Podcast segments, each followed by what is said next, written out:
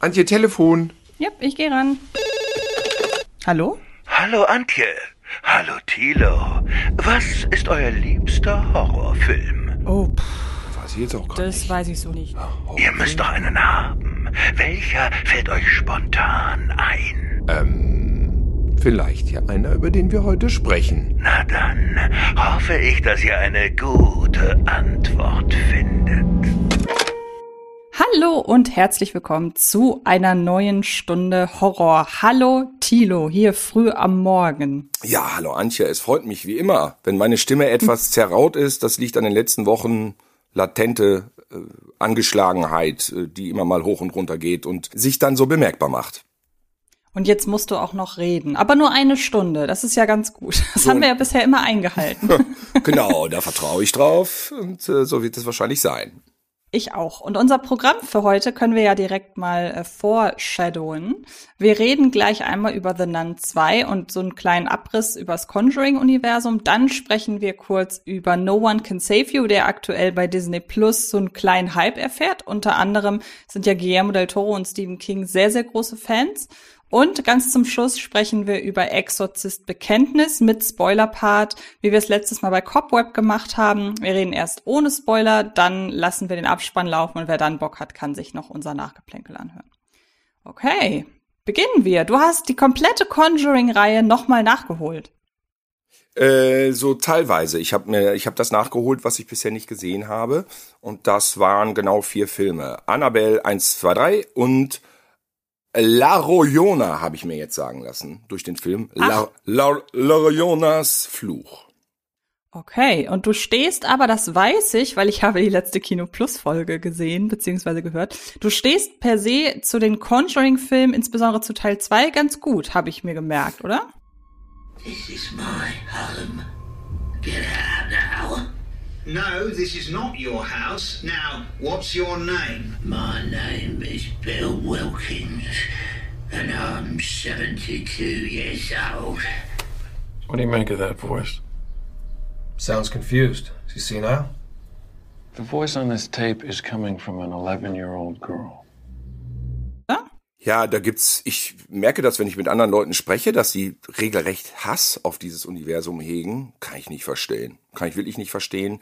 Ich war begeistert von Conjuring 1 damals. Damals war es auch noch kein Universum. Vielleicht ist immer dieser Universumsgedanke das, was die Leute aggressiv macht, weil sie sich da auch genötigt fühlen oder ähm, sich industriellen Konzepten ausgeliefert sehen ich war in der Presseverführung von Conjuring und ähm, mit einem Kumpel mit Olaf Strecker vom geheimnisvollen Filmclub Bujo Omega, der ja auch sehr streng ist in seinem Urteil oft. Und wir waren der Meinung, hätte man zehn Sekunden verteilt über den Film, rausgeschnitten wäre es ein Meisterwerk.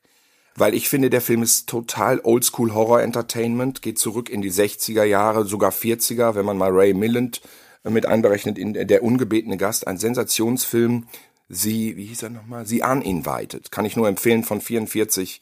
Das ist eigentlich Conjuring damals.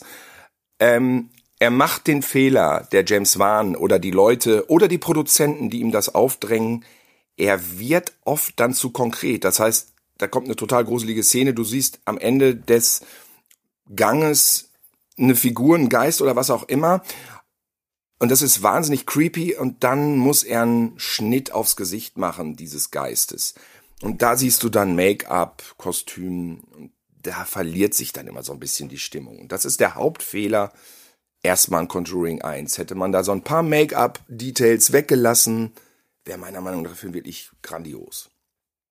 Also ich habe den ersten damals nicht im Kino gesehen, sondern hab den, weil ich im Vorfeld gehört habe, wie unfassbar gruselig der sein soll, habe ich den sogar Schande auf mein Haupt, weil es ist alles andere als Filmliebhaber, ein Filmliebhaber-Ding. Ich habe ihn auf meinem Laptop geguckt, weil ich mir dachte, ich will ihn auf dem kleinstmöglichen Bildschirm gucken, weil weil dann erschrecke ich mich nicht so doll.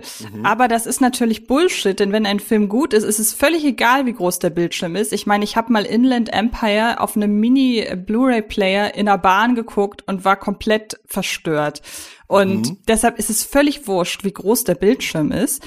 Und ich muss auch sagen, Conjuring 1, der ist so wahnsinnig schön klassisch. Und zum Zeitpunkt, als der rausgekommen ist, gab es auch nicht viele von diesen klassischen Gruselhausfilmen.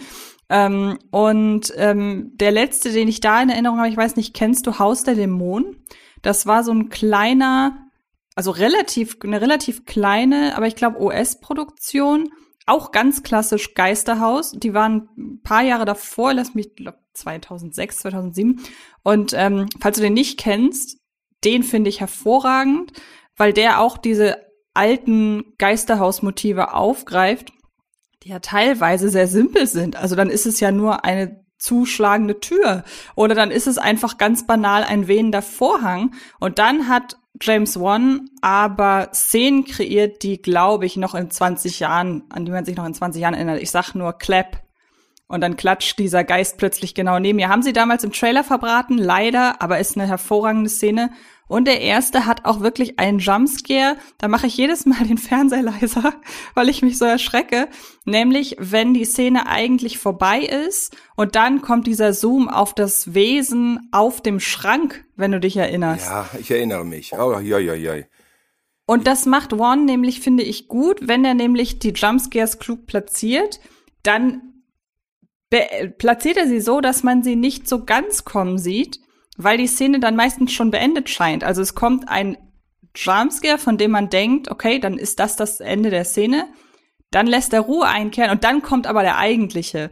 Und das ist das, was finde ich James Wan sehr clever macht.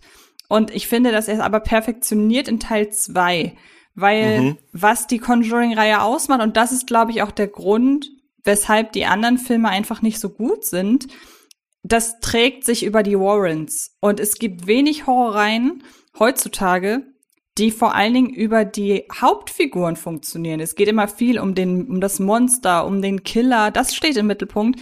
Aber hier hat man zwei so unfassbar sympathische und auch so sympathisch gespielte Figuren. Also es sind ja auch zwei Darsteller und Darstellerinnen, die einfach so eine, so eine sehr so eine liebevolle Ausstrahlung haben und das können sie halt in den Conjuring-Filmen noch mehr hervorstellen oder noch mehr hervorstellen. Und ich erinnere mich, ich habe am Ende von Conjuring 2 eine Träne im Auge gehabt, wenn da nämlich einfach Mr. Warren gerettet wird am Ende und man weiß, das ist ein Franchise und wahrscheinlich werden beide überleben, aber das war so intensiv und Vera Famiga spielt das auch so herzlich, ist mit vollem Einsatz dabei.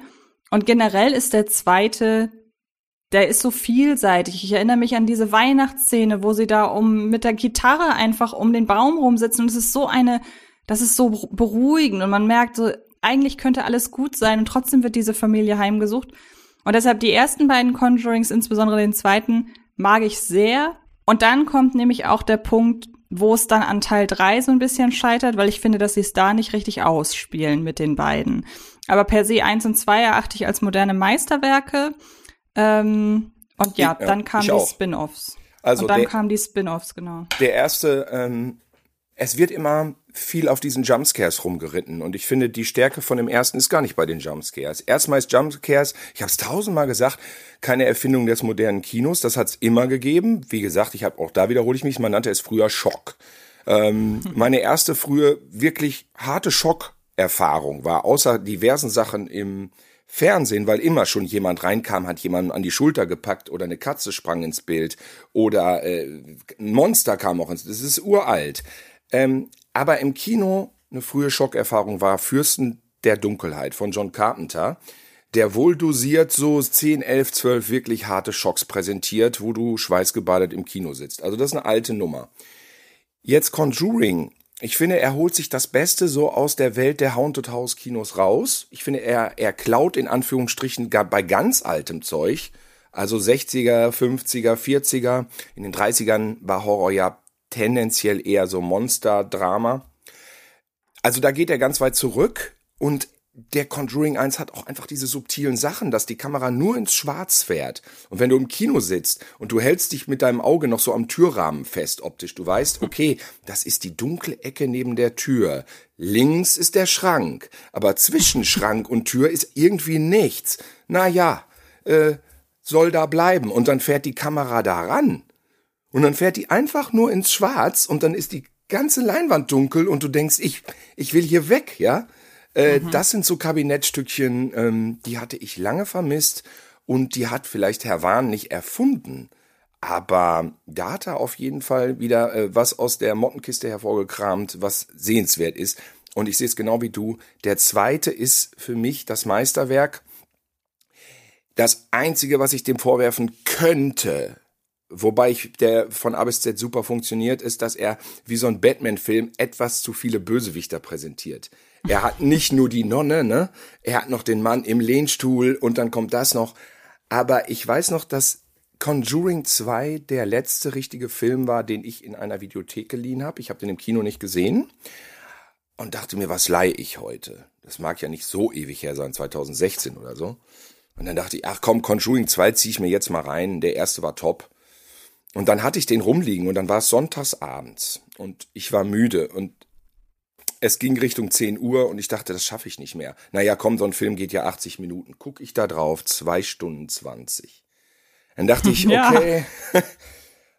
oh, ich habe keinen Bock auf Horror, ich habe keinen Bock auf zwei Stunden 20, warte mal, dann geht das bis halb eins. Komm, ich guck jetzt einfach ein bisschen, ah, dann kann ich mitreden, guck eine halbe Stunde und dann bringe ich den morgen weg.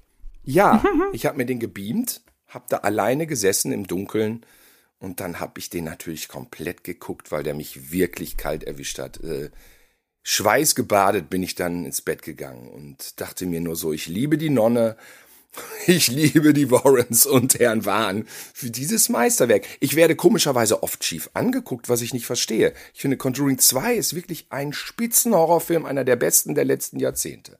Also der wäre in meiner Top 10 dicke dabei. Ja, und auch beide Filme haben ihre erinnerungswürdigen Szenen, wo du gerade gesagt hast, er präsentiert ein bisschen zu viele Bösewichte. Ich sag nur mein Haus dieser eine Jumpscare, wo er einfach, da ist dann plötzlich dieses große Gesicht. Und es ist ein klassischer Jumpscare, aber er funktioniert und ich glaube, also ich bin jetzt keine Jumpscare-Hasserin, weil ich mir denke, wenn du also einen Horrorfilm machst, möchtest du das Publikum verstören, gruseln, du möchtest ihm, also möchtest das Publikum mit negativen Gefühlen konfrontieren, weil deswegen gehst du in einen Horrorfilm. Und auch Schrecken gehört dazu. Deshalb finde ich es völlig okay, wenn ein Horrorfilm ein, zwei gute Jumpscares hat. Und ich finde nicht, dass diese beiden Filme so die krassen Jumpscare-Partys sind, zu denen sie immer hochgejazzt werden. Wir reden nachher noch über einen Film, Stichwort Exorzist. Da sehe ich das ein bisschen anders. Ähm, aber ja, wie gesagt, dann kam der dritte, also jetzt nicht chronologisch, dann kamen ja erstmal die Annabelle-Filme. Du darfst entscheiden, ob wir jetzt die Original-Conjuring-Filme mit drei abhaken wollen oder ob wir chronologisch mit Annabelle weitermachen wollen. Das ist ja, ja, ich finde Weil dafür, das, ich finde das schön, wie es verknüpft ist, aber ich, ich möchte zu Conjuring 3 nur sagen, da bekam ich Zweifel, weil ich halte für James Wan wirklich für einen versierten Regisseur und dachte mir schon, der gibt das jetzt ab, der ist Produzent, es geht in Serie, es wird Fließband und leider war es so. Klar sind das stimmige Bilder, aber ähm, es muss nicht jeder Film Meisterwerk sein, ne? kann man auch sagen. Also mal so nach Conjuring 2 ist natürlich schwer, nochmal sowas nachzulegen, aber Conjuring 3 muss man nicht gesehen haben. Also wenn jetzt nichts los ist und auf Pro7 das Ding läuft und man überlegt, gucke ich ein bisschen aufs Handy, dann kann man den nebenbei mal laufen lassen. Ist nichts, was weh tut oder so, ne? Aber naja, zu dem Regisseur kommen wir ja im Prinzip auch noch. Da bin ich jetzt kein großer Verfechter seiner Qualitäten. Also den, den würde ich dann tendenziell eher in Zukunft mal auslassen, den Herrn. Der liefert meiner Meinung nach sowas, was, was, was auch in vergangenen Jahrzehnten dann im Autokino gelaufen wäre und auch okay unterhalten hat. Da kommt ein Monster aus dem See, das tötet fünf äh, Teenager und am Ende äh, wird's umgebracht von der Armee, ja. So, das, das würde ich ihm noch zutrauen. Aber ähm, feine Gruselware ist nicht sein Ding. Da finde ich die Regisseure von dieser für mich relativ anonymen Regisseure der Annabelle-Reihe viel, viel begabter so, ja. Ich weiß nicht, warum sie den jetzt ausgerechnet da auserkoren haben. Wahrscheinlich, weil er The Nun gedreht hat, der ja so wahnsinnig erfolgreich war. Nee, den hat er gar nicht gedreht, ne? Das war nämlich ein Fehler von mir. Der Chavez oder wie der heißt, ne? Der hat Joronas Fluch gemacht, oder? Ja, das ja. Conjuring 3 und The Nun 2. Aber ich glaube, er hat nicht The Nun 1 gemacht, ne? Das war wer anders, oder? Das ist eine gute Frage. Ich äh, google es einfach mal nebenher. Google das mal, wir wollen nichts Falsches sagen. Ich war nämlich davon ausgegangen bei Kino Plus noch, dass er das gemacht hat und ich glaube, das war, Nein, das stimmt nicht, ne? Das, das war er nicht. Ähm, und das war Corin Hardy, der mir auch überhaupt sagt nichts mir sagt. nichts. Und ähm, ja, The Nun gemacht hat, The Hello, ähm, und einige Musikvideos gedreht hat. Übrigens dadurch, Ähm, dass ich mich damit jetzt befasst habe, fiel mir auf, dass Insidious gar nicht zu diesem Universe dazugehört. Ich Da dachte, hast du recht. er hat einfach, Aber auch James Wan und auch Ja, ja. Franchise geworden. ja, ja, also an seinem Schreibtisch hat er einige Zettel liegen, was er so machen kann. Ähm, um es abzukürzen, es gibt ein paar Sachen, die wirklich herausstechen. Meiner Meinung nach ist es Conjuring 1, Conjuring 2, Insidious 1. Ich, ich mochte ja auch den vierten, ich weiß, aber dann, das, das lassen wir mal außen vor, da bin ich wohl sehr einsam. Ja, und dann der Rest ist solides Entertainment. Wir können jetzt gern zu Annabelle kommen, die habe ich mir ja extra nochmal angeguckt. Ja. Ähm, Ähm, ich ja. will noch ganz kurz. Sag, ja, oder sag kurz, gerne. Ich will nur ganz kurz noch zu Teil 3, also zu Conjuring 3 ergänzen, ähm, dass ich finde, dass in dem Film ein besserer Film drin gesteckt hätte, wenn man diesen ganzen Gerichtspart mehr ausgebaut hätte, dann wäre es so ein bisschen in Richtung der Exorzismus von Emily Rose beispielsweise gegangen, was sie aber ja leider gar nicht ausspielen. Ähm, und was ich auch noch zu Teil ähm, 2 sagen möchte, ich finde es einen absoluten Geniestreich, dass sie einfach die ähm, den Anfang, den Film damit beginnen, womit andere ganze Filme füllen, denn der Beginn von Conjuring 2 ist ja das Amityville Haus. Und der Amityville Horror, äh, nicht Exorzismus, aber da, das, was da passiert ist. Und das wird so, das wird auch noch nicht mal gesagt. Es wird noch nicht mal gesagt, wir sind hier im Amityville Haus, sondern man kann sich das zusammenreimen, wenn man mit der Ham- Amityville Saga ähm, oder der Legende, das beruht ja angeblich auf wahren Ereignissen, so weitestgehend, wenn man damit äh, schon mal konfrontiert wurde, dann erkennt man das. Und ich finde, das ist schön, weil normalerweise wird in Horrorfilmen so viel ausformuliert. Und das ist nochmal eine Sache, die mir an Teil 2 sehr gefallen hat. Wie gesagt, in Teil 3 könnte ein guter Film drinstecken, aber es ist, wie du schon sagst, kein doller Regisseur. Ist eine Ähm, gute und Annabelle- Ausstattung, ne? Dieses Fahrhaus Ja, genau. sieht toll aus. Genau. Und bei Annabelle muss ich sagen, ich habe eine Schwäche für den ersten, auch wenn ich ihn nicht für den besten erachte, aber es ist mein Liebster, weil ich da, und da kommt auch wieder das, was ich zu den Warrens gesagt habe, der kommt für mich über die Figuren. Ich mag Annabelle Wallace als Hauptfigur sehr, sehr gerne. Ich mag Ja. das Paar sehr gerne. Ähm, und ich mag das, wenn Horror in nahbaren ähm, oder an nahbaren Orten spielt. Der zweite ist, finde ich, besser gemacht und besser inszeniert, aber der hat halt vom Setting die ganze Zeit Horrorfilm auf der Stirn stehen, während bei Annabelle das einfach nur eine ganz normale Wohnung ist. Es kommt auch nicht oft vor, dass Horror in Wohnungen spielt. Das sind immer große alte Herrenhäuser und hier ist es einfach mal ein wirklich namhaftes, äh, nah, nahbares Opferpaar, ähm, in einer ganz in einer ganz normalen Wohnsituation und ähm, deshalb mag ich den ersten sehr, auch wenn er tatsächlich nicht so viel mehr bietet als Standard-Horror, aber ähm, auch da wieder den dritten ausgeklammert. Eigentlich fangen die Annabelle-Filme ganz ordentlich an. John, wake up. Next door, I heard a scream. Stay here. I'll go check it out. John? Is everything all right? You're covered in blood. Go back inside. It's not mine. It's not. Go back inside and call an ambulance right now. Go! I like your dog. Finde ich. Ich habe ähm, das jetzt schon bei den Kollegen von Horror ähm, äh, mal einmal so erörtert.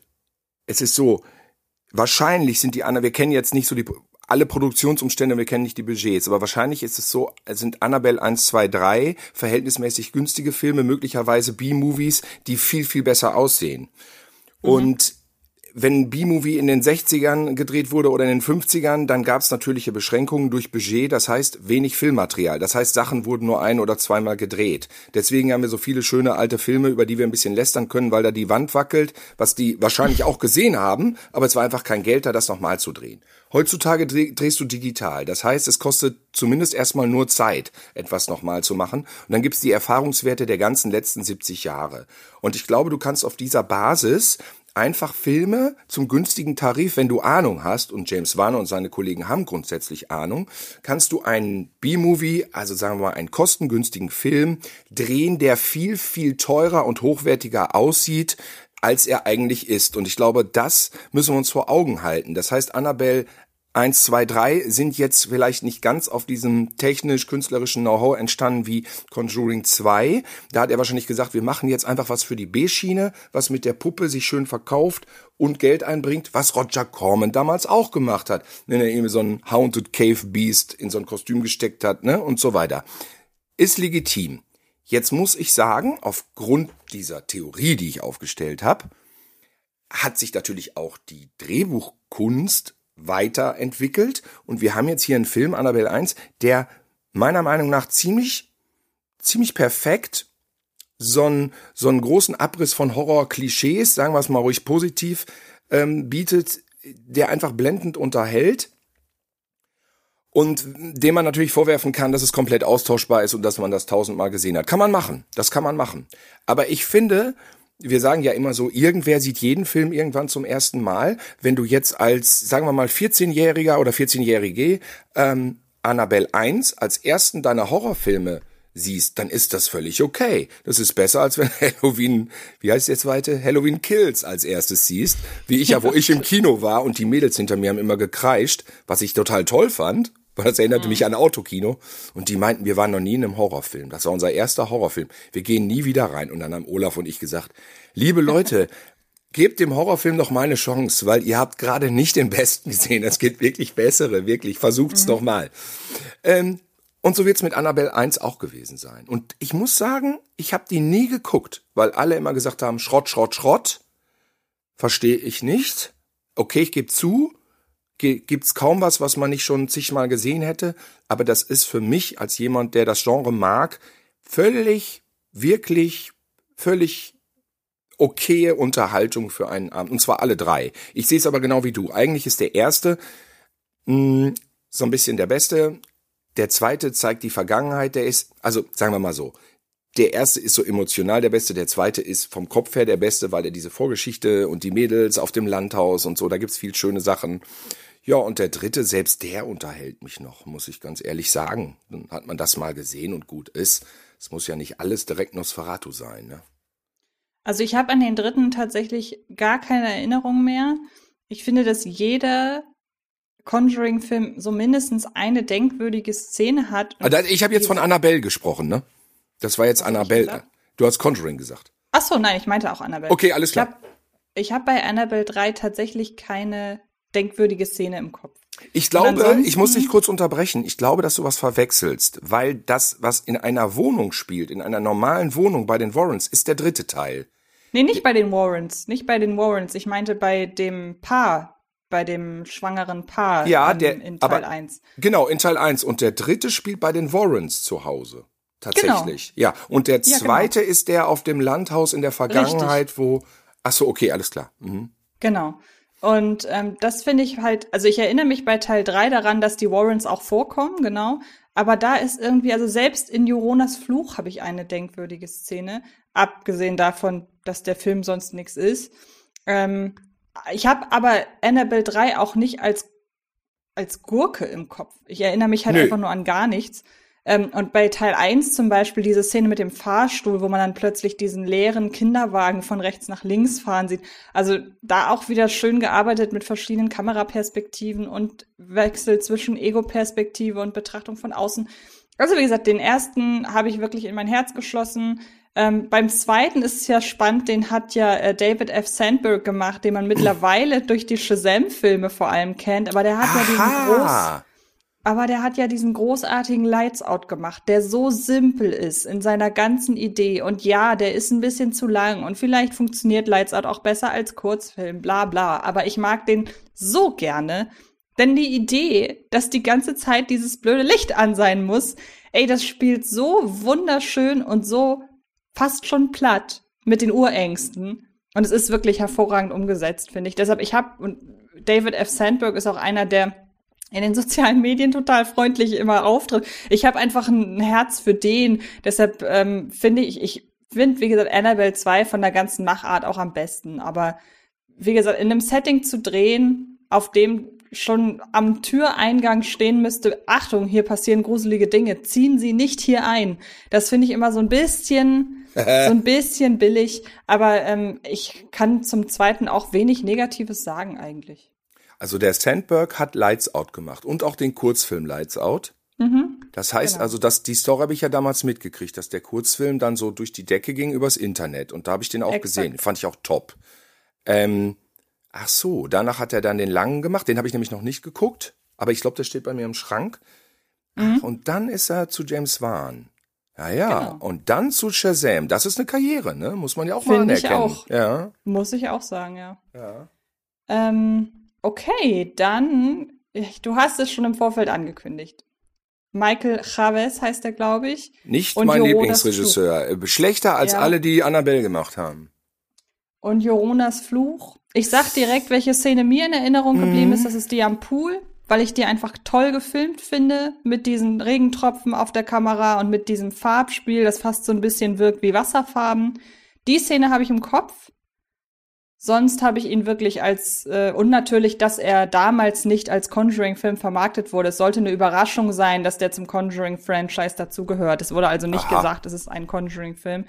Aber ansonsten ist es wirklich nicht sehr cleverer Horror, wirklich da von der Stange. Also das, was viele Annabelle vorwerfen, ist meines Erachtens Joronas Fluch. Auch wenn es schön ist, dass der mal in einem anderen Kulturkreis spielt, bla bla, aber nee. Ich muss da was Langweiliges zu sagen. Für mich ist es auch kein Hassfilm. Ich habe ihn Nee, tatsächlich nicht. jetzt hierfür geguckt. Ähm, ja, muss man nicht gesehen haben. Ich finde manche Figuren gar nicht schlecht. Diesen Priester, der in Rente ist, wo habe ich den schon mal gesehen, sag mal?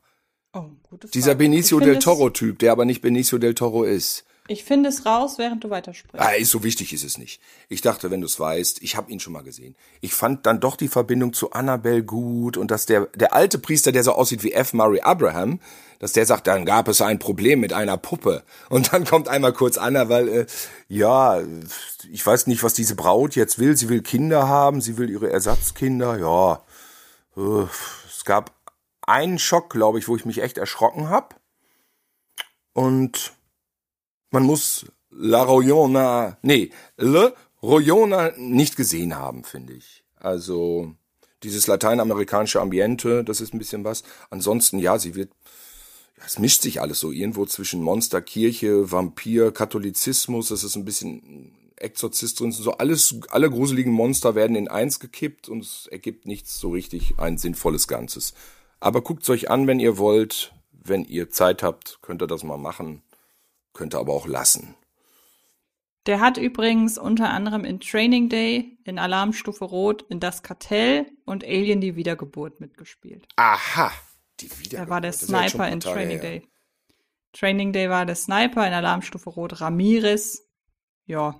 Also jemand, den man auch viel sieht. Der hat ähm, 95 Schauspielereinträge mit vielen Serien und so. Also es ist auch so einer, der gerne in Serien, so in Nebenrollen auftritt. Wahrscheinlich hat man, hat jeder ihn schon mal gesehen, ohne das, ähm, ohne das in irgendeiner Form gemerkt zu haben. Ähm, ja, mehr muss, ich, muss man, glaube ich, zu Joronas Fluch auch gar nicht sagen. Und ja, er ist aber, finde ich, immer noch über, über The Nun 1 zumindest. Denn das ist für mich der Tiefpunkt der Reihe. Ja, hast und mehr recht. als, und mehr als es als billig aussehender Geisterbahnhorror ist, da kann ich nichts, dem kann ich leider gar nichts abgewinnen. Außer vielleicht diesen einen Punkt, den du auch schon gesagt hast. Jeder sieht das allererste Mal einen Horrorfilm irgendwann mal. Und oh ja, Gott, es sollte nicht The Nun 1 sein. Nee, finde ich eben auch. Ähm, auch wenn er ähm, Thaisa Famiga hat, die ich gerne sehe. Und gleichzeitig denke ich mir aber auch, du hast irgendwie so ein gutes Monster mit dieser Nonne, die so ein gutes Design hat und Ja. alles. Mach doch da was draus. Nee, Ja, also nee. The Nun 1 ist wirklich aus den letzten Jahren einer der schwächsten und ich finde auch lieblosesten Horrorfilme. Die, die ganze Zeit sind, sind sie nur irgendwie in irgendwelchen Gängen. Es ist die ganze Zeit dunkel. Man weiß überhaupt nicht, sind sie wirklich in einem Kloster oder ist das alles irgendwie Kulisse? An ich, The Nun ist wirklich auch so mit Abstand das Schwächste am Conjuring-Universum. Ich hatte die ersten zehn Minuten noch so Hoffnung, weil ich finde, die Nonne ist natürlich direkt vom Vorspann zu sehen und sie ist einfach super. Diese Schauspielerin Bonnie, wie heißt sie? Bonnie Dings. Ein Freund von mir war jetzt auf einer Horrormesse letzte Woche in äh, in USA und da war sie und er hatte, glaube ich, mit ein paar Freunden sogar einen Stand und dann spazierte sie, bevor sie ihre Unterschriften dann an ihrem so einem Tapeziertisch gegeben hat. Und ich meine, sie war ja aktuell auf Platz eins in den Kinocharts, muss man ja auch sagen. Spazierte sie so über die Börse, mit den Leuten gelabert, hat, glaube ich, so eine Ghidorah-Puppe gekauft. mit so, so einem Monster mit drei Hälsen. und äh, ja, der Jens hat dann ein Foto noch gemacht mit ihr und sie soll eine unglaublich sympathische Frau sein, die wirklich aussieht wie die Nonne. Also sie sieht wirklich so aus, nur halt nicht so weiß. Ähm, das nur am Rande als Gossip. Schöne Grüße an Jens Porner von hier. Ähm, diese Frau bleibt halt die, hinter ihren Möglichkeiten. Der Film, die ersten zehn Minuten ist so ein bisschen wie Hammer. Da dachte ich noch so, oh, das ist wie so ein alter Hammer-Film. Die fahren mit so einer Kutsche zu so einem abgelegenen äh, Kloster oder was. Das könnte ja doch was werden. Aber wurde es dann nicht. Ne? Hm. War, war, wirklich total flach. Ja. ja. Aber Schade, ich hatte mich ich drauf gefreut, weil ich, wie gesagt, ja. Conjuring 2 und die Nonne, na gut. Sophie, what happened? I think there's something here. That's not meant to be.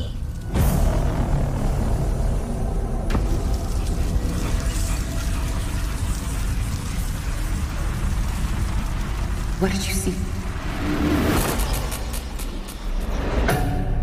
I saw none.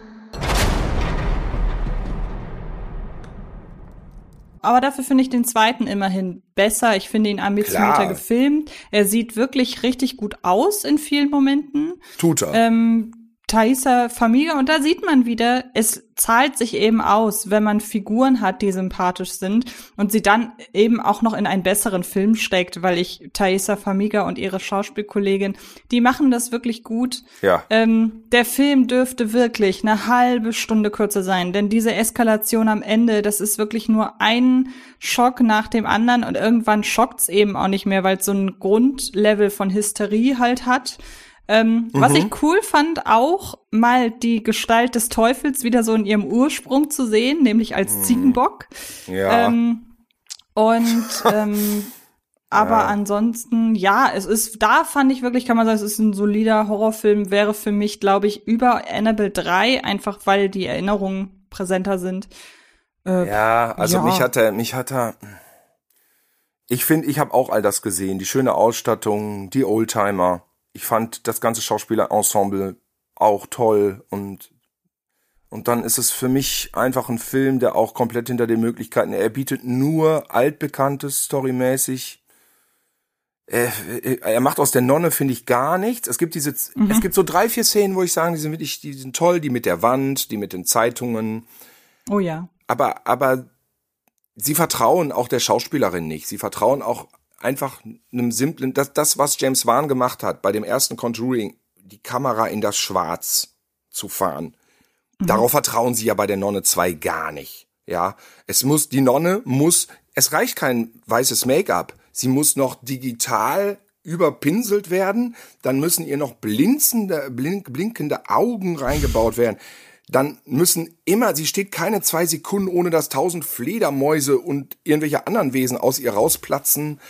Ähm, ich find's fürchterlich, fürchterlich in dem, was man hätte machen können. Ich finde die Figur, wer spricht mit mir? Kein Mensch. Wer hat noch keinen super Blockbuster gedreht? Ich. Es gibt Gründe, warum keiner auf mich hört. Insofern halte ich mich zurück. Aber hier darf ich es ja sagen, das hätte alles viel subtiler sein müssen. Und dann, glaube ich, wäre es auch viel gruseliger gewesen. Und wenn es wahnsinnig gruselig ist, meinetwegen macht man da drei, vier harte Schocks rein. Ich habe mich wirklich, glaube ich, keinmal erschrocken in dem Film, vielleicht einmal. Wenn ich jetzt einfach mal nett bin und sage, einmal war bestimmt dabei. Es war für mich ein Marvel-Film mit Horrorfiguren. Am Ende finde ich auch sind das keine keine keine Jumpscares mehr. Es sind ja überall blitztes und blinktes, die Nonne alle um sie rum, ein wahnsinnige Lautstärke, Geschrei. Was soll das denn? Was soll ja. das? Warum ist diese Figur in dem Film nicht drin? Warum ist dieser Ziegenbock? Ja, klar, der Teufel schön, Warum geht das 110 Minuten? Und was erzählt mir der Film, außer dass da irgendein Pastor gestorben ist und die untersuchen wen, was wir ja schon von Anfang an wissen? Und warum macht man die Nonne nicht subtil? Warum hat die diese... ich hab, ich hab da gesessen und gedacht, warum, warum, warum? Ich bin ein bisschen verzweifelt und deswegen stimme ich dir zwar mit diesen äußeren Umständen zu, dass das schön aussieht und alles, aber das hat... Das hat mich fast schon verzweifeln lassen. Was, also dieser Film ergibt für mich überhaupt gar keinen Mehrwert, ja.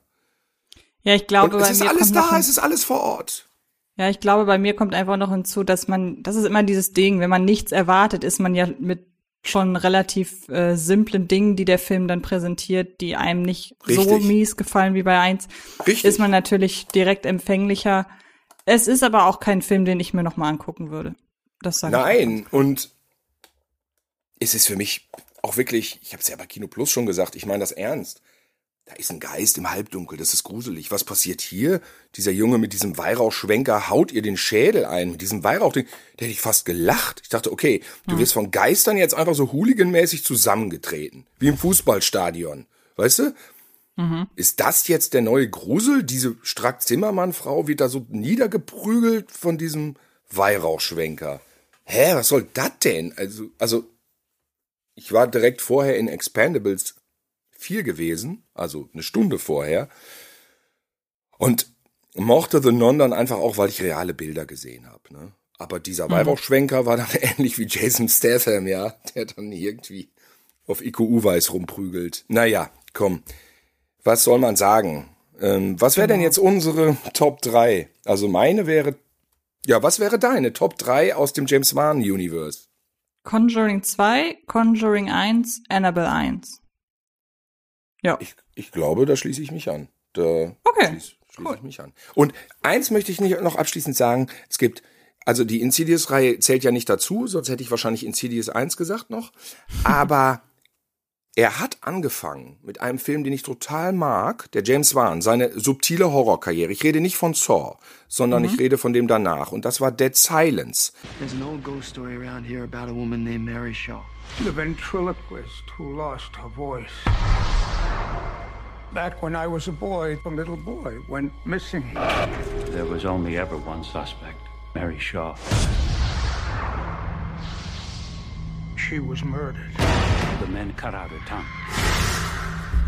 And this town has been plagued by death ever since.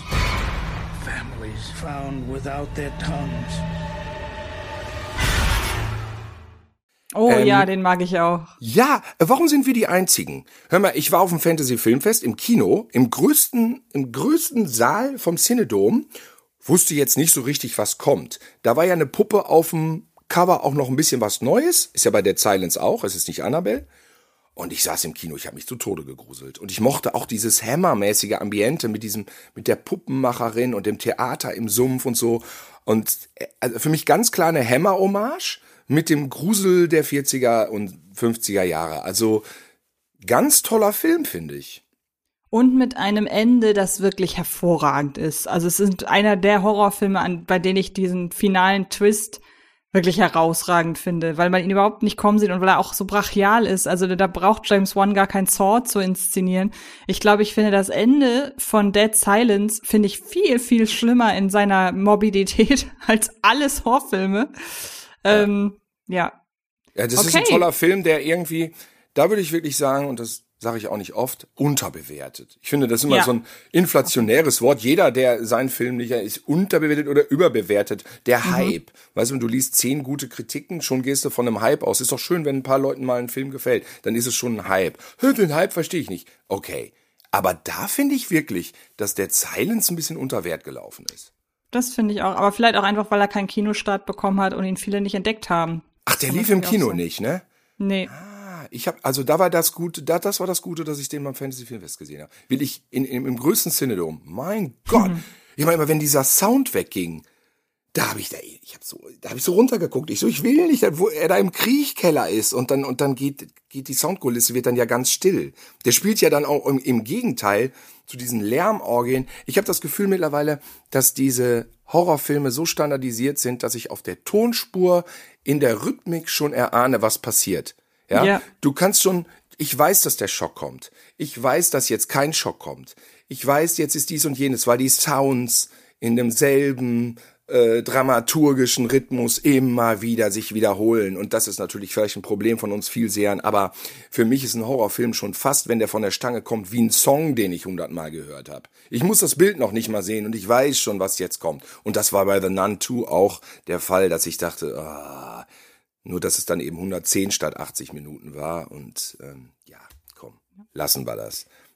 Hast du auch all das erahnt, was in No One Can Save You passiert ist? Denn der ist aktuell, wie gesagt, hat wo wir waren gerade bei Hype, der erfährt halt gerade so einen kleinen Hype, ist bei Disney Plus streambar, hat, ich habe es schon zu Beginn gesagt, ähm, berühmte Fans, Stichwort äh, Guillermo del Toro oder auch Stephen King. Ähm, ich mach's kurz, dieser Hype, das ist eben immer das Problem, so ganz hat er mich nicht erreicht. Ich bin aber auch kein, ähm, ja, ich bin einfach kein Sci-Fi-Fan, aber ich erkenne diese Gradlinigkeit, die der Film hat, sehr, sehr an. Auch, dass da nicht ein Wort gesprochen wird. Es geht um eine junge Frau, die halt einfach eines Tages von einer Alien-Invasion heimgesucht wird. That's it. Und ähm, das ist es nämlich eben auch. Es ist geradlinig erzählt, es hat keinerlei Schnickschnack, es äh, spielt sehr, ähm, ja, hin und wieder clever, hin und wieder ein bisschen plakativ mit den typischen ähm, Alien-Invasionsmotiven, mit dem Lichtkegel vom UFO, generell mit UFOs und so weiter. Es gibt einen gewissen Subtext, äh, den ich jetzt nicht vorwegnehmen möchte.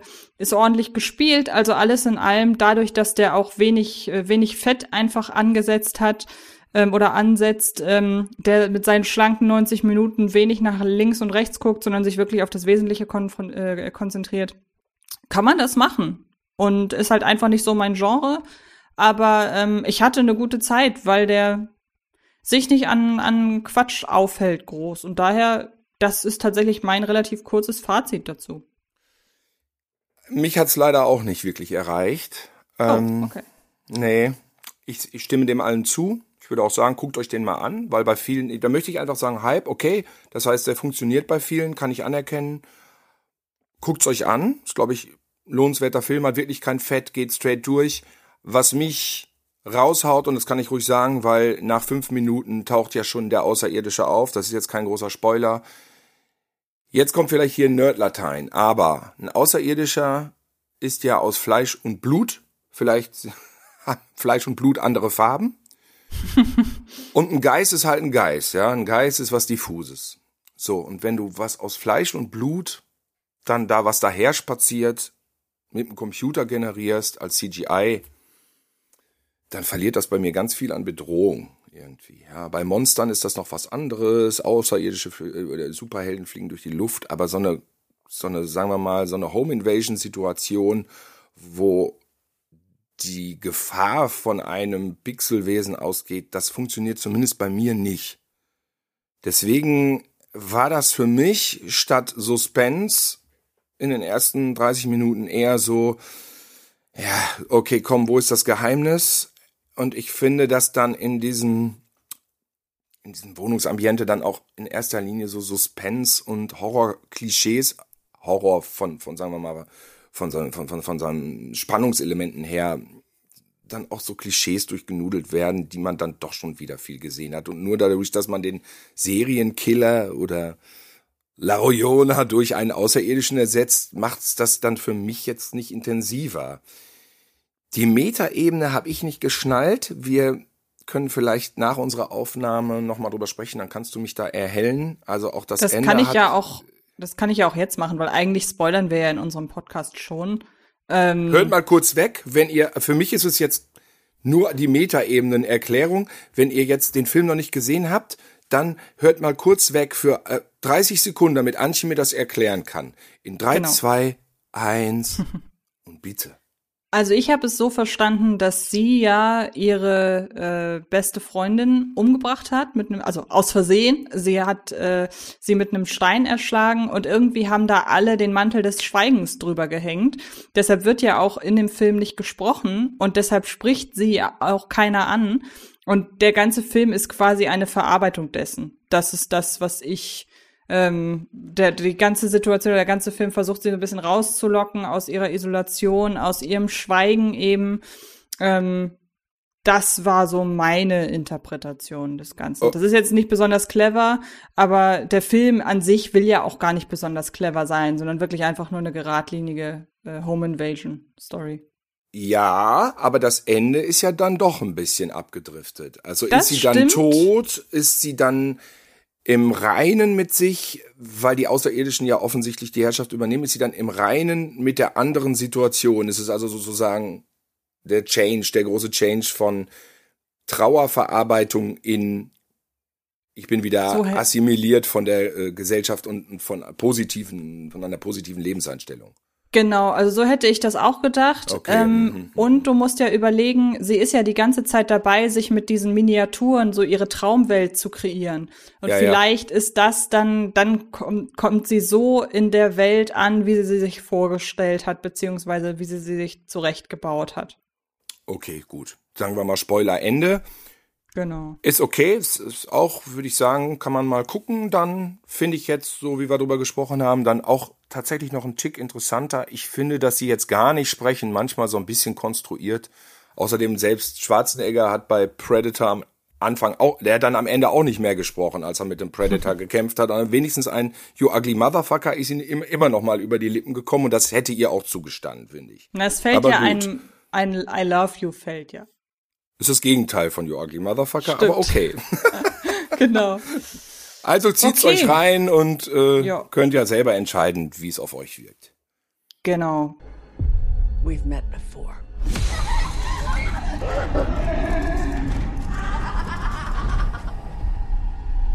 Are you looking for Reagan? Are you looking for Reagan? She burns in hell!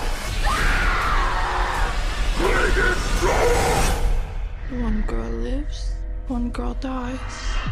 You get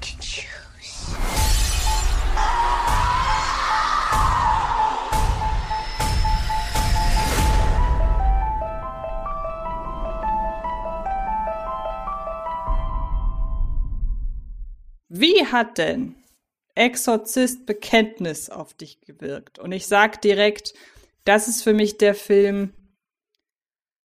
Ah, ich werde es gleich im Spoiler-Part nochmal ausführen, aber wir haben vorhin über Jumpscares gesprochen.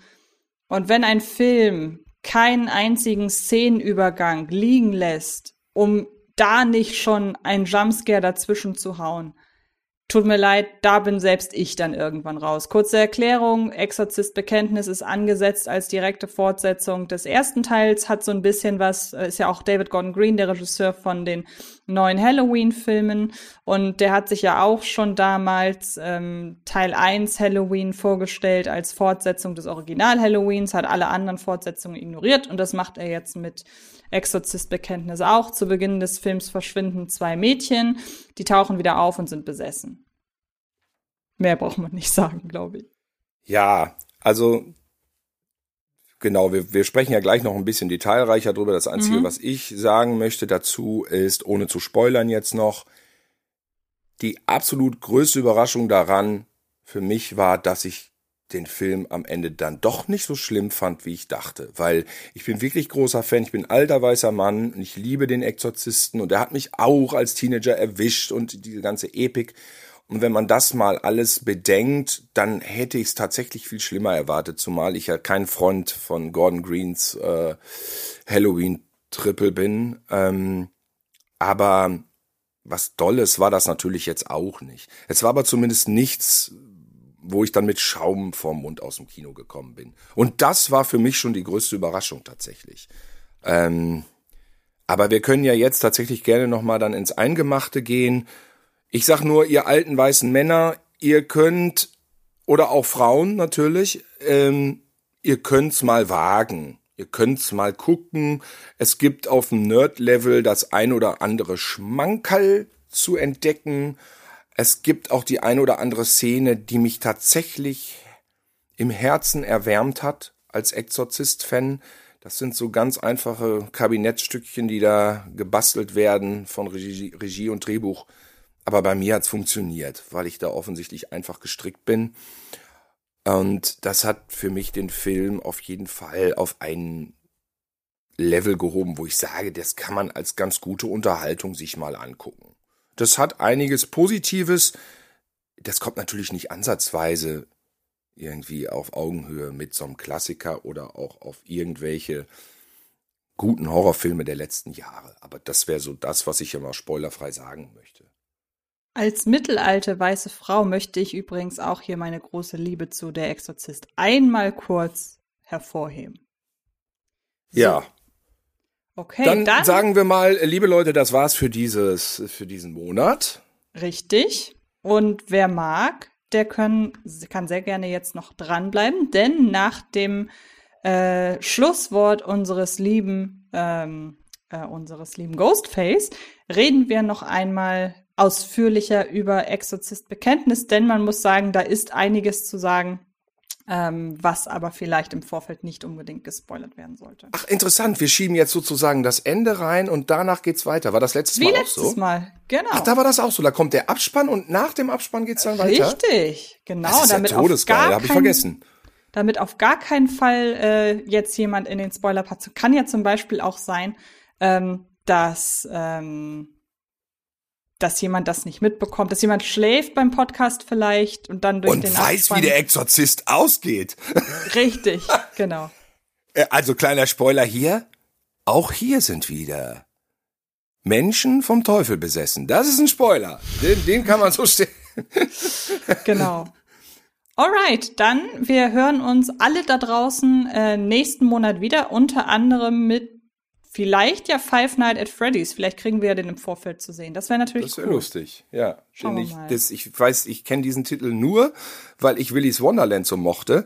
Und alle gesagt haben, ja, aber das Five Nights at Freddy's ist viel besser. Das ist schlechte Videospielverfilmung. So, Ach so, aha, okay, gut. Dann bin ich gespannt, was du dann dazu sagst. In diesem Sinne, Ja. habt einen schönen Tag, eine schöne Nacht, einen schönen Monat, eine schöne Woche, was auch immer ihr haben wollt. Und dann hören wir uns entweder danach oder nächsten Monat wieder. Bis Genau. dann. Tschüss. You keep it away. It burns! Oh, it burns!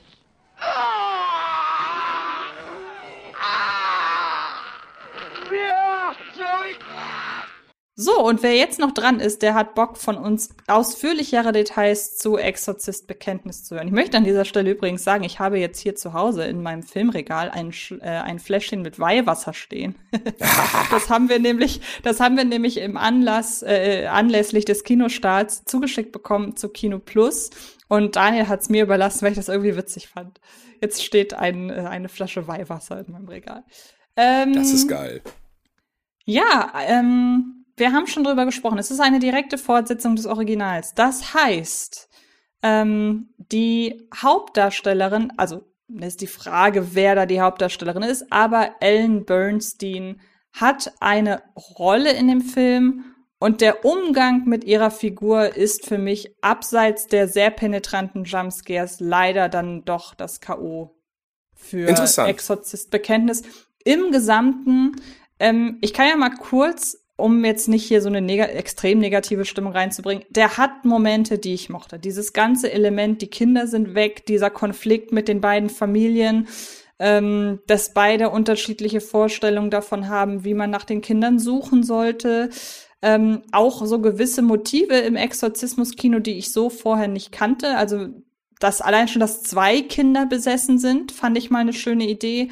Und dass das Thema Religion, normalerweise hat man ja immer einen Exorzisten, ähm, der dann im Namen der Kirche den Dämon austreibt. Und in diesem Fall ist es so, dass sich mehr oder weniger im Namen der Kirche ganz viele verschiedene nicht gläubig oder nein, nicht Exorzisten, also nicht, ähm, nicht professionelle Gläubige, dass die sich zusammentun und dann quasi die Kirche als ja, als Zeichen der oder als, als, als Kraft der Zusammenkunft irgendwie begreifen und der Exorzismus dann ausgeführt wird von Leuten, die es nämlich eben nicht professionell machen.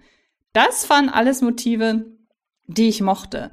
Und dann hast du aber Ellen Bernstein als Mutter von Linda Blair aus dem Original, lässt sie auftauchen, stichst ihr mit einem äh, Kruzifix beide Augen aus, verfrachtest sie ins Krankenhaus und das ist der Umgang mit Linda Blairs Mutter in dem Film. Und da war ich wirklich ziemlich schockiert. Und ähm, normalerweise bin ich niemand, der sich von sowas jetzt extrem auch selbst beleidigt fühlt oder so, sondern es hat mir, hat mir das Original kaputt gemacht. Nein, das natürlich nicht. Aber ich fand es tatsächlich unwürdig, was man mit ihr gemacht hat. Hast du recht. Das ist wirklich unwürdig. Warum muss man einer alten Frau die Augen ausstechen? Ja, es schockt. Ist es das Horrorkino, was uns ähm, die Grenzen sprengen lässt? Ja, ich, äh, es hat ja irgendwie auch. ah, ich hätte es ehrlich gesagt, ich wollte es eigentlich auch nicht sehen. Warum muss das sein? Dann hat man wieder dieses Ding, wie schon bei Jamie Lee Curtis in Teil äh, Halloween Kills. Die, die, die Legende liegt im Krankenhaus, ohne was zu machen. Ne? Exakt, genau, ja. Ja, mh, mm, ich habe mich erstmal gefreut, dass die dann überhaupt dabei ist. Ich wusste das ja. Ich fand dann in dem Moment auch toll, wie das an den ersten anschließt. All das ist schön, aber Gleichzeitig habe ich im Kino gesessen und immer gedacht, du musst das nicht für bare Münze sehen. Das ist nur eine mögliche Zukunft. Du kannst immer weiter Exorzist gucken und die Zukunft ist ungewiss. Und ja, das muss das ja nicht sein. Ich, ich will nicht, dass Ellen Burstyn, die Mutter, die ja dann am Ende, wo die Sache so gut gelaufen ist, der Pastor hat sich geopfert mit dem Teufel und der Teufel war weg und jetzt ist das deren Zukunft nur, weil die Drehbuchautoren das so wollen und ich sehe so einen mittelmäßigen, grauen, düsteren Film und das soll das jetzt so sein. Oh, ja. Ja. Ja, ja, ja. Ich fand ein paar Figuren ganz gut. Ähm, der schwarze Vater, der Alleinerziehende, das mochte ich schon. Seine Tochter fand ich jetzt nicht so interessant. Ich fand die andere viel gruseliger von den besessenen Mädels. Mhm. Ja, du im ersten, der, wenn man den ersten jetzt heutzutage nochmal guckt, dann stellt man ja fest, dass es gar nicht so sehr um ein vom Teufel besessenes Mädchen geht, sondern um einen Mann, der bei der Kirche gelandet ist, vielleicht früh, aus welchen Gründen auch immer, und der jetzt mit seiner Rolle, mit der Kirche, mit seinem Job als Pastor einfach hadert und der fragt, wer bin ich? Möchte ich vielleicht noch woanders hin? Und ähm, keine Ahnung, ähm, ich weiß nicht, wer ich bin, und dann am Ende sich trotzdem, weil er sieht, das ist jetzt notwendig, sich opfert, um den Geist, an den er vielleicht nur halbherzig glaubt, obwohl er bei der ganzen Exorzismus-Arie dabei ist, sich dann opfert für den guten Zweck. Das ist eigentlich die Story vom ersten in meinen Augen und die Story vom zweiten, äh, beziehungsweise sagen wir mal, der Pastor, der Priester im zweiten ist eigentlich nur ein Typ, der schon weiß, dass es das gibt alles, der da gar nicht zweifelt, genau wie die ganzen Gläubigen drumherum und der dann einfach nur ein Feigling ist und sich draußen im Auto versteckt. Und diesen Priesterkontrast, Gegensatz fand ich dann eigentlich im Neuen auch ein bisschen armselig. Also das ist natürlich das eine, Stichwort Original. Ich habe das Original jetzt vor drei Tagen nochmal wieder geguckt und war dann auch sehr beeindruckt davon, dass der zum einen heute immer noch funktioniert, aber auch mit welchen Mitteln. Denn man muss ja schon sagen, du hast gesagt, es geht viel um den Priester, stimmt. Für mich geht es aber vor allen Dingen um eine verzweifelte Mutter. Auch, und ja, es sind so zwei parallele Stränge eigentlich. Ne? Genau, und wenn man da noch weiter reingehen will, wäre ein Film wie Exorzist heute rausgekommen, würde man ihn ja vermutlich in diese Elevated Horror Sache packen und als Pubertätsparabel lesen. Also das war genau. das, ähm, wo, wo ich dann rausgegangen bin und gesagt habe, ja, eigentlich ist es auch so die Überforderung mit dem Kind, das sich jetzt halt in der Pubertät vielleicht von einem wegentwickelt, natürlich in einer absoluten Extremform, aber das ist ja im Horror so, dass da die, ähm, dass die Messages eben auf einer Horrorebene ausgetragen werden.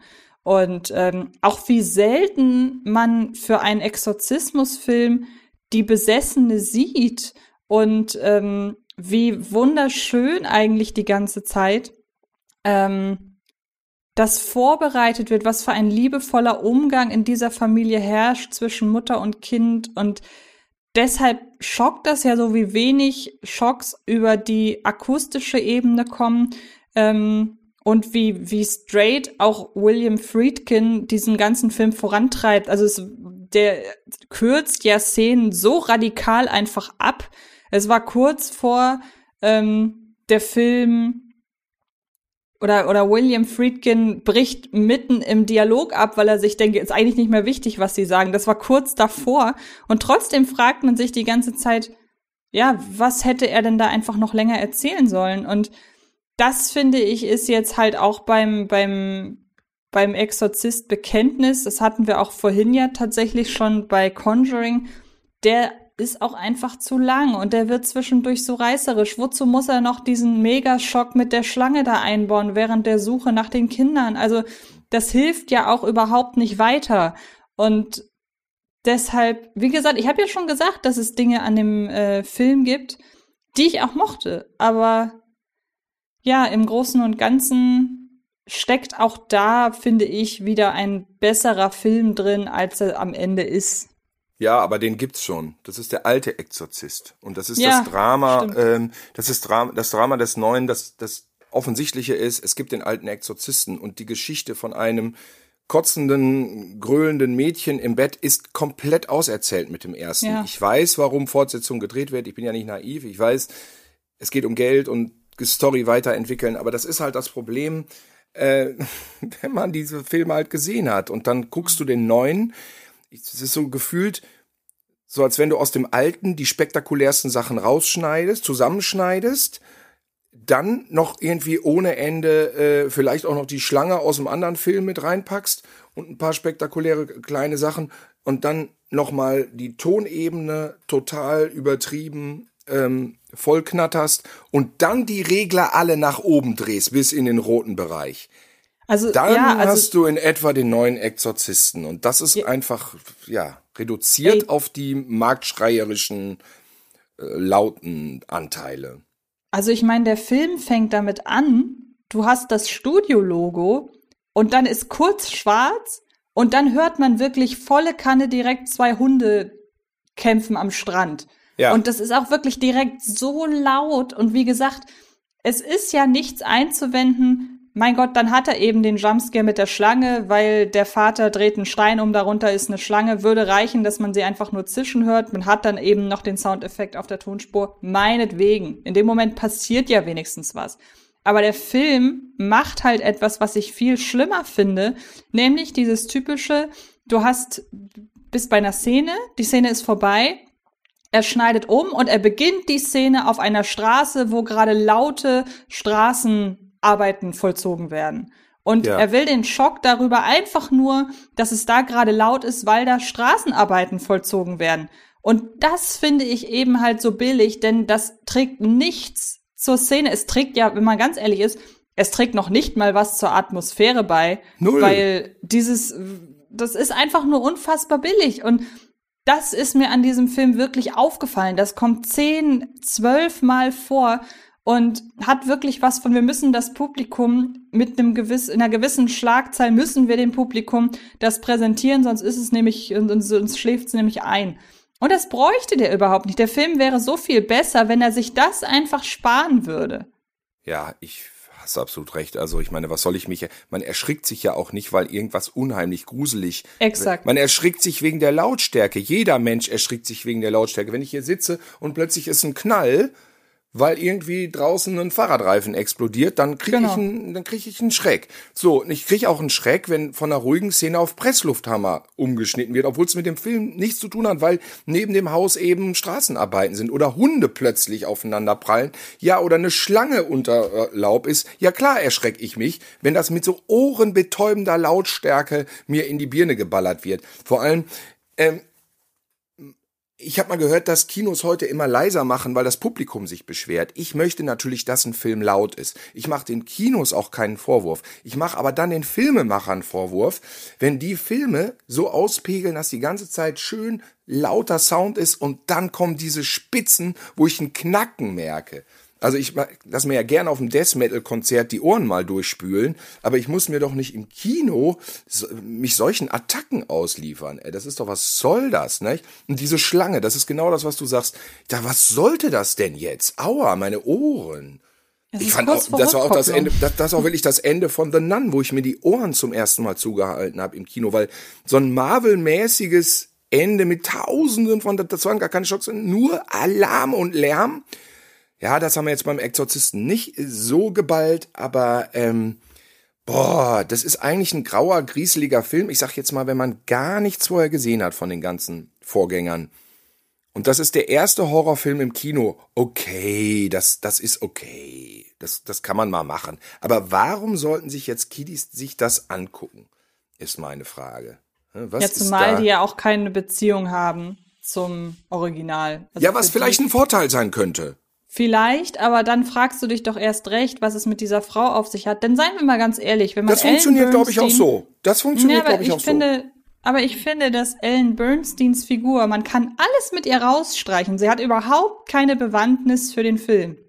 Es hätte gereicht, muss man wirklich sagen, was es natürlich braucht, ist dieser Ausschnitt, den sie sich bei YouTube angucken, weil so Mhm, kommen sie ja. erst darauf. Aber das war's dann auch. Und was mich halt auch an Exorzist Bekenntnis wiederum stört, anders. Was ich an Exorzist so toll finde, ist, wie realistisch die Figuren handeln. Denn bis zum Ende glaubt die Mutter nicht an diesen Spuk. Sie sagt aber, ey, ich habe alles versucht, macht mal, weil schlimmer kann's ja nicht werden. Und sie bleibt eine Skeptikerin und der im Grunde ist der ganze Film bevölkert von Skeptikern und Skeptikerinnen. Nur irgendwann weiß man sich halt nicht mehr zu helfen und sagt so, komm, ne, kann nicht schaden. Und in Exorzist Bekenntnis, und das haben viele moderne Exorzismusfilme, ist das relativ schnell ähm, halt ein Ding, an das alle glauben. Außer der Vater, weil der bleibt ja auch bis zum Schluss, der, der nimmt da so ein bisschen die Position ein, eben vom, ja, hm, keine Ahnung. Aber ansonsten ist mir das wieder viel zu schnell, dass man einfach akzeptiert, dass es was Übernatürliches gibt. Und dass man einfach akzeptiert, dass die Kirche alleine gegen dieses Übernatürliche vorgehen kann. Und da ist einfach der Exorzist so ein Paradebeispiel, wie man's, wie man einen Film mit so einem absurden Thema total realistisch aufziehen kann. Und deshalb ist der Exorzist nämlich auch wahnsinnig gruselig, obwohl er keine Jumpscares hat. Der Exorzist hat so eine Nüchternheit. Exakt, da steht ja. einfach eine Kamera im Raum und im Hintergrund ist ein Bett und da liegt ein Mädchen drin und das hat eine Gruselmaske. Und das siehst du irgendwie auch. Es gibt auch Close-ups, klar. Aber der ist so nüchtern erzählt. Der erzählt das wie eine Realität. Ja. Und eine, eine ähnliche Realität gibt es ja tatsächlich, wenn du an diese, wie hieß die, Anneliese Michel, ne? Mhm. Ähm, ich habe mal nachgelesen, es gibt ja diese, sagen wir mal, Symptome in der Realität. Und ich habe mir, mich mal durchgelesen, was das ist, psychologische, bla bla bla bla. Ich weiß leider jetzt genau den Namen nicht mehr. Da dachten die Leute natürlich jahrhundertelang immer, klar, die Leute sind vom Teufel besessen. Aber in Wahrheit ist es natürlich eine psychische Störung. Mir fällt gerade der Begriff nicht ein, habe ich vergessen. Ähm, das wird natürlich ein bisschen mit Make-up übertrieben. Aber es ist beim Exorzisten, also der ist viel subtiler als sein Ruf. Der hat so, so ein paar Spitzen, hat er klar, diesen Spider-Walk, den haben sie damals rausgenommen, weil man die Drähte sah, jetzt konnte man die wegmachen. Zusammengestrichen passiert da über zwei Stunden verhältnismäßig wenig Spektakuläres. Ne? Aber gut, wir Mhm. lassen immer dieses subtile hochleben. Subtil, ja. Was mich überrascht hat, das ist das, was du gesagt hast, dieses, diese Episode, wo die Kinder weg sind. Da war ich komplett in dem Film drin. Das war für mich so ein bisschen so wie Prisoners mit Hugh Ja, da musste ich auch dran denken. ne? Genau, So, exakt, ja. Dann denkst du so, oh Gott, oh Gott. Und dann fiel mir irgendwann auf, du bist total gefangen von dem Film. Also, ich rede jetzt von Exorcist Believer. Mhm. Aber das ist ja eigentlich noch nicht das, worauf der Film hinaus will. Das heißt, der wildert ja gerade auf fremden äh, Feldern. Und ich bin total gefangen von einer Story, die Kinder sind weg. Wenn die Kinder jetzt irgendwann auftauchen, wovon ich ja ausgehen kann, dass das passiert, dann wird der Film mir wieder in dieses Horror-Song-Ding sein und ich werde den Film an der Tonspur schon wieder äh, praktisch gucken können, ohne Mhm. dass ich das Bild dafür brauche. Und so war es dann halt auch. Ne? Diese 20 Minuten sind sehr intensiv, geheimnisvoll, aber haben in Wahrheit mit dem Film ja gar nichts zu tun. Mhm. Und so schwankt der Film so ein bisschen von Kapitel zu Kapitel. Er fängt so ein bisschen auf Haiti an, er versucht uns ein bisschen so dieses, wo war das, wo war Max von Südow, wo hat er den, wo hat er diese Ausgrabungen gemacht? War das in Afrika? Wo war das? Es war in einem arabischen Land auf jeden Arabischen Fall. War's Land, nicht- das- Was, oder war es Marokko oder so? ich Marokko, glaube, da, das könnte sein. Hm? Da gibt's ein paar klare Bilder und am Ende steht Max von Südow vor diesem Sonnenuntergang und das ist schon so viel unheimlicher Ja. als dieses ganze Haiti-Ding, wo das Haus einstürzt und also es, ja, das ist wieder so die alte Leier von damals war alles besser. Ich weiß schon so. Ne? Deswegen Aber war es in diesem Fall auch, muss man ist sagen. ja ist so. Aber was ich sagen möchte, es gibt, ähm, das habe ich noch nirgendwo erzählt, also die wenigen, nein, die wenigen, das ist ein bisschen gemein, aber die Leute, die hier zuhören, die werden das jetzt quasi äh, erfahren, dass ich, bevor ich, also bei mir wurde 2010 Epilepsie diagnostiziert, auch tatsächlich relativ schwer. Und es gab eine Phase davor, in der ich das Gefühl hatte, dass in regelmäßigen Abständen irgendetwas von meinem Körperbesitz ergreift. Ich habe mich, weil ich das nicht richtig erklären konnte, nie getraut, damit zu einem Psychologen zu gehen, weil ich dachte, wenn ich dem sage, es hatte sich immer so angefühlt, als würde für einen kurzen Moment sich mein Gehirn verknoten, was dafür oh. gesorgt hat, dass ich im Kopf Dinge gedacht habe, die keinen Sinn ergeben haben. Oh Gott. Und ich, und ich wusste immer nicht, wie ich das Außenstehenden beschreiben soll, außer ich höre Stimmen, was aber in der Form nicht stimmte, weil diese Stimmen hat mein Gehirn selber ähm, kreiert. Und das habe ich auch gemerkt. Und deshalb hatte ich immer kein, deshalb hatte ich immer Angst, zu einem Arzt zu gehen, ähm, weil ich Angst hatte, wenn ich sage, ich höre Stimmen, dass der mich sofort falsch verortet, weil ich es einfach nicht richtig erklären kann. Und ich habe mich im Internet ohne Ende informiert und bin auch am Ende bei vom Dämon besessen Seiten gelandet. Und Ach, ähm, das ist schon spannend, wo man dann, also man landet nicht immer nur bei Krebs im, im Internet, sondern man landet immer am Ende auch bei Exorzismus. Und das ist schon heftig. Also ich glaube, wer da so von der Religion empfänglich ist, der kann bestimmt heute da irgendwie noch ähm, da bei, bei gewissen, bei, bei gewissen Leuten landen, die dir das klar machen. Das ist es nämlich. Die, die ja. das dann einreden. Genau, ähm, das ist es. Und damals gab es diese wissenschaftlichen Erkenntnisse nicht.